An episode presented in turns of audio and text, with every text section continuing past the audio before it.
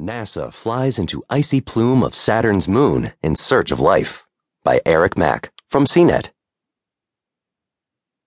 NASA's Cassini spacecraft screamed through the icy plumes shooting out of the south pole of Saturn's moon Enceladus on Wednesday morning to sample the mysterious spray shooting through the planet's shell.